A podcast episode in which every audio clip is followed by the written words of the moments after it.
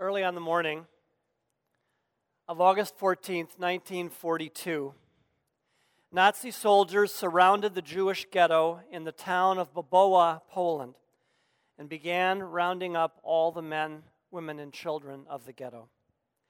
Terrified and still in his pajamas, 12 year old Samuel Oliner hid on a roof and watched the terrible chaos below.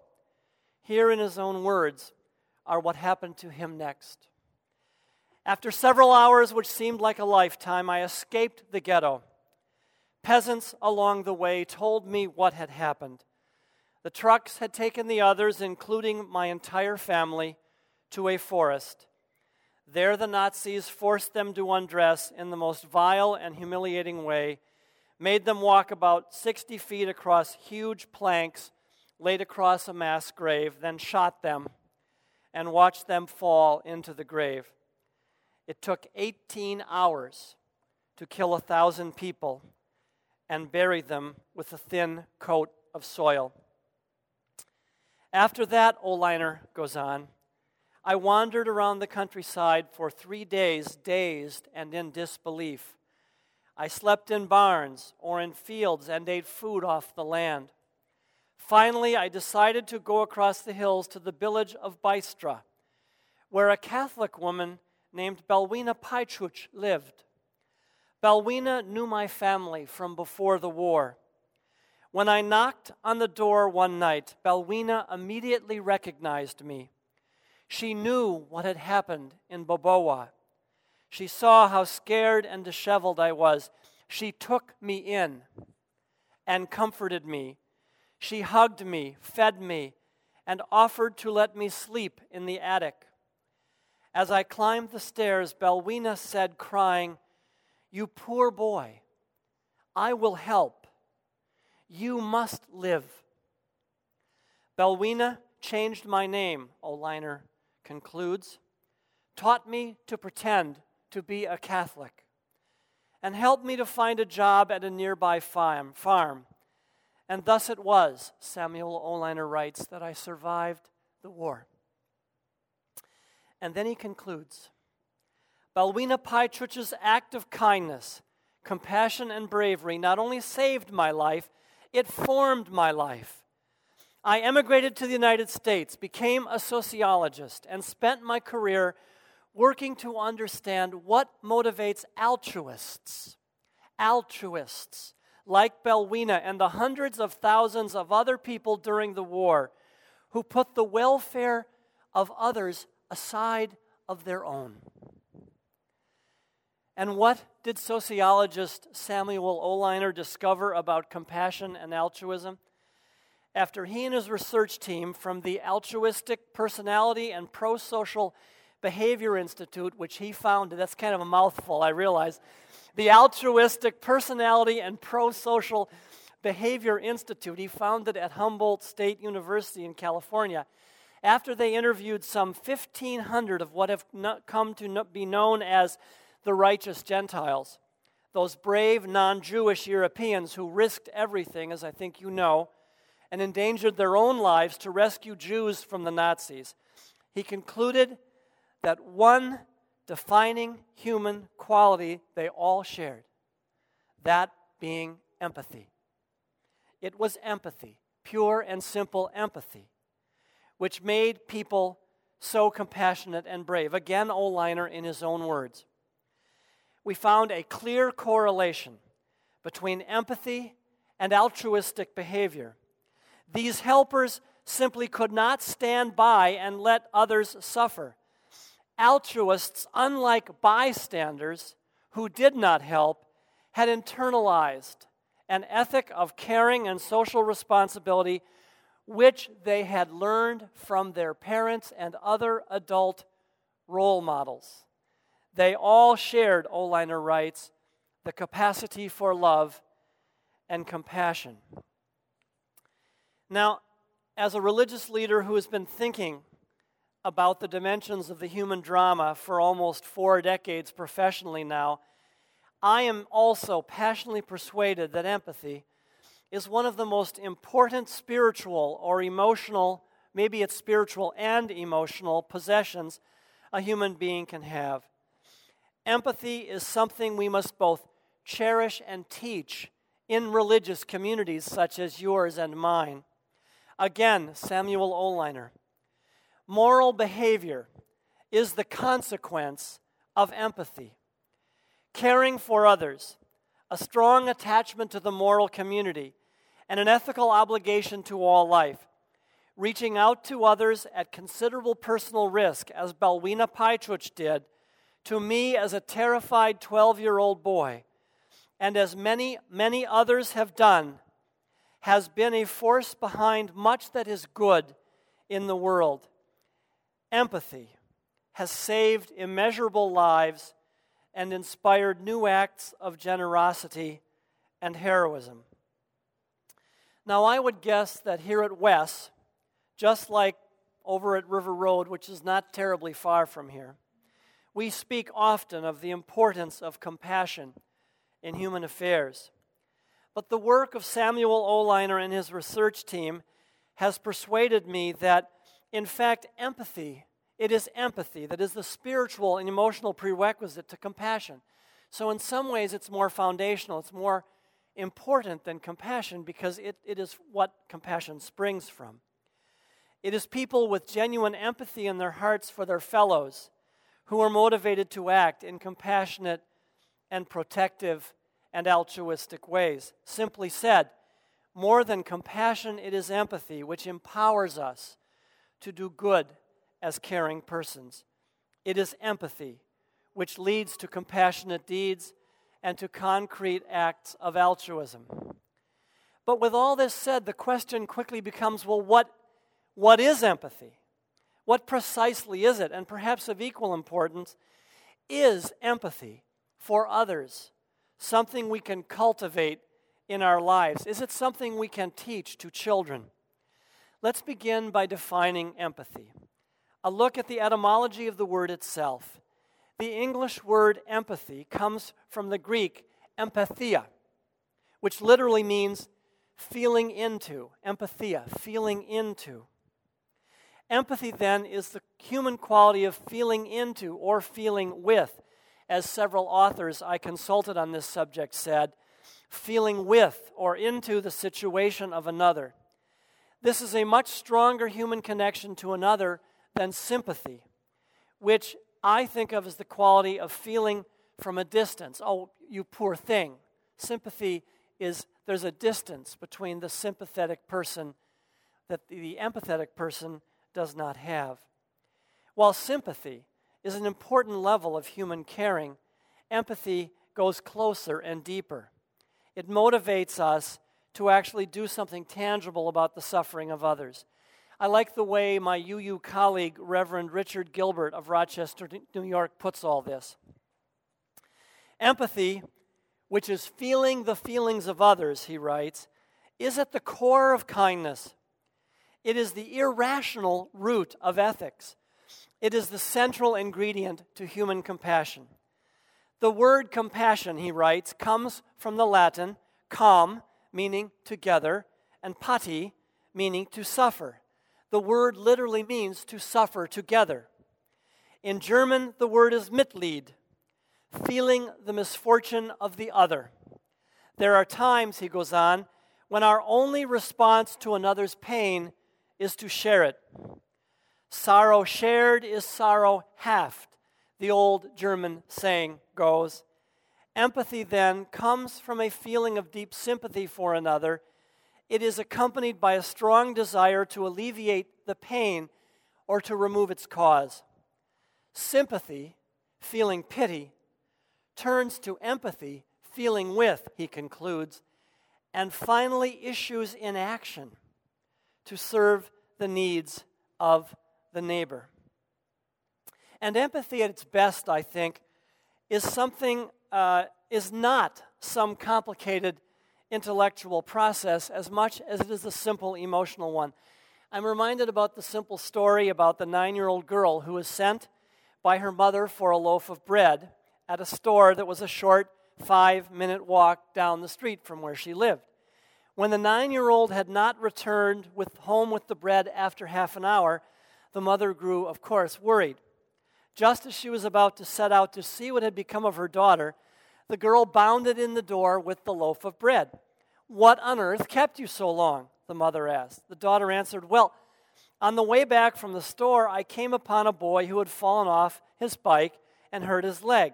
I had to stop to help him cry. I like that story. Empathy, then pure and simple, is that quality of compassionately feeling with, feeling into, sharing in the, in the feeling and in the crisis of another. And because of this close identification with what that person is going through, causes us to do something good about it. So, empathy in here, in all of us, leads to goodness, leads to acts of goodness. And the absence or lack of empathy in the human heart, conversely, can lead to great human evil. I had a wise, old, masterful colleague on Cape Cod named the Reverend Peter Fleck. He ran the Rothschild banking interest in the United States, and then he became a minister late in his 70s. Who, on his deathbed, Peter, having an extended conversation with Jennifer Justice, who was his minister at the time, said to her just before he died, I have become convinced that human evil is only possible when you look into the eyes of another person and do not see God there. Now, he was a theist, so if you're a humanist, you can simply translate that not seeing the sacredness of the other there. As a Unitarian Universalist, committed as I am to the theological idea of the inherent worth and dignity of every person, I am passionately persuaded that Peter was right. That if we do not see our common humanity when we look into the eyes and into the lives and into the circumstances of another, then we can do great evil. Some of it, often of it, by neglect, by just simply not caring or not being motivated to action. One painful example of the evil that can happen when empathy is absent happened a few years ago. You may remember this incident. It was widely reported in the Washington Post and elsewhere. One afternoon, I think it was five or six years ago, an emotionally distraught woman had climbed over the railing on a high bridge over Interstate 95 at the Rappahannock River. As state police negotiators tried to, as, as a state police negotiator, tried to talk her into his arms and safety, impatient motorists from our region began yelling, Jump! Jump! And of course, she did. Evil happens when we look into the eyes or the circumstances of another and do not see ourselves or God there. But let me flip the observation away from evil and get it back to the positive, for that is where I do want to take us all this morning. Another positive way of saying all this is human goodness and compassion blessedly happen, do happen. When we look into the eyes or the life of another and see a reflection of God, or at least see a reflection of our own highest and most essential selves. What Belwina Piecuch saw when Samuel Oliner came to her door was not some subhuman creature to hate, as the Nazis portrayed all Jews, but simply from the heart, uh, all she saw was a precious human being like herself to protect. The same can be said, of course, of that brave and selfless Rwandan hotel manager, Paul Rusesabagina whose brave and compassionate actions were portrayed in that famous movie, Hotel Rwanda. At great risk to himself and his family, and if you haven't seen the movie, you can rent it on DVD. He single this, this hotel manager, at great risk to his family, single handedly saved over a thousand Tutsi refugees from Hutu genocide in that terrible Rwandan civil war in 1994 because he found himself simply un- emotionally unable to turn his back on those desperate folks who came to the hotel door. He simply found himself unable to turn them away. And the same could be said for the Reverend Waitstill Sharp and Martha Sharp, a Unitarian Universalist minister and his wife from Wellesley Hills, Massachusetts, who during World War II, and this is one of our proudest moments as a movement, the Unitarian Service Committee took an active role in saving thousands and thousands of Jews and others who were being persecuted by the Nazis. In 2006, the Israel's Holocaust Martyrs and Heroes Remembrance Authority honored these people from our tradition. The only only one other American was ever has ever been honored by Israel and by the Holocaust Remembrance Authority as righteous Gentiles. At that ceremony, they said, The Sharps acted according to the most noble principles of humanity by risking their lives to save Jews during the Holocaust. None of these brave things, Belvina Piecuch, the Sharps, or the hotel manager in Rwanda, none of these would have happened without the spiritual and emotional presence in these bodies that they possessed of empathy. Now, it is inspiring to recount these true stories of extraordinary empathy and bravery. But what does all this have to do with us? We can hope, of course, that if we ever found ourselves facing such human evils as genocide or other forms of terrible human violence, we would hope that we too would act with bravery and with empathy. But to me, the more important and practical spiritual focus for us today is to ask ourselves how we, in our routine lives here in these relatively safe and humane United States, how we can create on an everyday basis greater empathy in our hearts and in our lives. The good news is that there is a lot of evidence that empathy is a natural human quality that can be cultivated. First, it seems clear that we are all naturally born with it. In his wonderful book, Emotional Intelligence, Dr. Daniel Goleman asserts that all human beings come into the world with strong empathetic impulses. He writes The roots of empathy can be traced to infancy. Virtually from the day they are born, infants are upset when they hear other infants crying. Infants feel empathetic distress even before they fully realize that they exist apart from other people. A response, he writes, that is the earliest precursor of empathy. And Dr. Harvey Hornstein, in his important little book, Cruelty and Kindness, asserts that parents, teachers, and other adult role models who model empathetic behavior, compassionate acts in their daily living can and, in fact, do produce more altruistic, more empathetic children than those who do not. I quote him The development of empathetic, altruistic dispositions in children is very much contingent on the quality of parental behavior that the child observes. The quality of parental behavior that the child observes. Parents who shower their children with rewarding hugs, squeals, kisses, after they um, after they witness acts of generosity by their children are more likely to rear empathetic, altruistic children than those who are more coolly dispassionate about such benevolent gestures. Again and again, in his interviews with the righteous Gentiles who saved Jews during World War II, Samuel Oliner discovered that these brave and empathetic individuals had in fact learned empathy from their parents and then he quoted some of them. My parents taught me to respect all human beings. My parents taught me discipline, tolerance, and service to other people when they needed something, reported another. Now, I'm honored to tell you that back when I prepared this sermon, I wanted, I wanted to talk to Samuel Oliner himself. So, not born with the shyness gene, I went online, I Googled him, I found his office phone number at Humboldt State University and I dialed it. He didn't answer. But I left him a long, rambling message telling him I had written a sermon. I was writing a sermon about him. I'd send him the draft. And three days later, he called me back. He called me back. And I had a meaningful half hour conversation with Dr. Samuel Oliner, who is now 84 years old.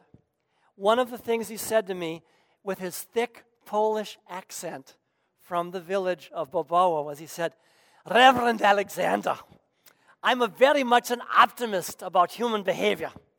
We know that it's very easy to teach prejudice and hatred. Individual, I'm going to get out of my accent now. He said, We know it's easy to teach prejudice and hatred. Individuals and communities of people successfully teach hatred all the time. But I am passionately convinced, he said to me that day, that we can also teach altruism and empathy, both at home and in our schools and in congregations like yours in Bethesda, Maryland. We can teach, Samuel Oliner said to me with the passion of an old man, we can teach our children to think and act empathetically and compassionately. I know this from the very center of my life. So, empathy, blessedly, is something I believe we can instill in our young people. And again, we do this first and foremost by exhibiting it ourselves. When our parents when our children see us loading up the car, you know, once a month, once a year, River Road takes a whole week at the homeless shelter in Rockville. And when our kids help us to prepare the food in the kitchen and get in the car with us in the SUV and go to the Rockville shelter and serve the food with us to the homeless, they are learning empathy because we are modeling it. And there's one more important piece to this empathy equation and that is our theological beliefs and our religious principles. And I'm going to speak here both for ethical culture and for Unitarian Universalism. In her wonderful book, The Great Transformation The Beginnings of Our Religious Tradition, religious historian Karen Armstrong talks about the Axial Age, the Axial Age before the birth of Jesus.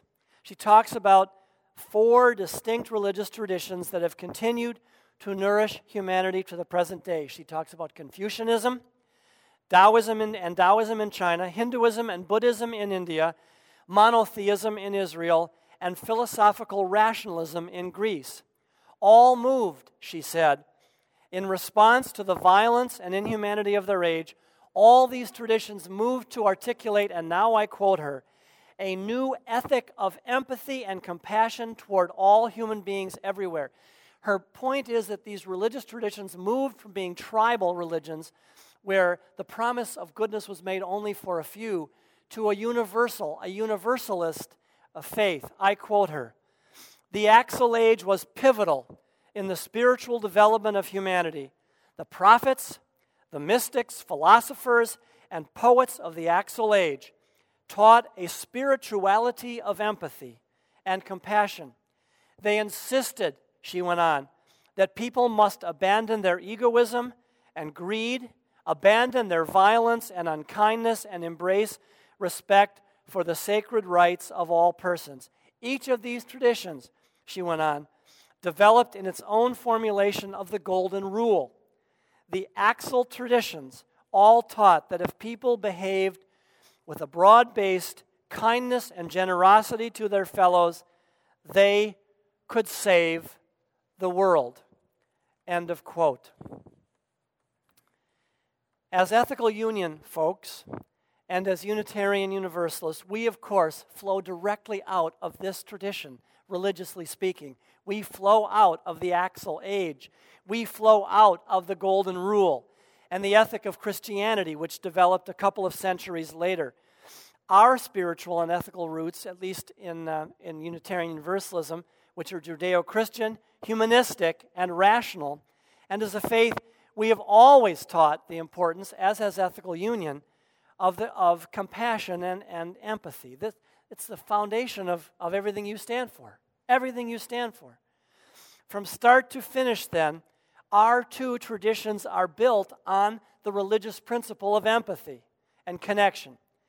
And so, with these beliefs close to our hearts, we have everything we need to live empathetic and compassionate lives and to teach those highest of human attributes to our children. Indeed, I think one can say the primary purpose of religion, at least in our case, the primary purpose of religion is to strengthen empathy and to stimulate acts of compassion in our daily lives. Our religious traditions, our progressive religious traditions, call us always out of the natural confines of the self interested self. We can't blame ourselves for being in the narrow confines of the self interested self because the self is self interested. But our religions call us out from that to an ever wider ethic, an ever wider embrace, an ever wider range of protection and concern. I want to end this morning by telling an old Hasidic tale about empathy told by Holocaust survivor Elie Wiesel, which reminds me of the power of empathy.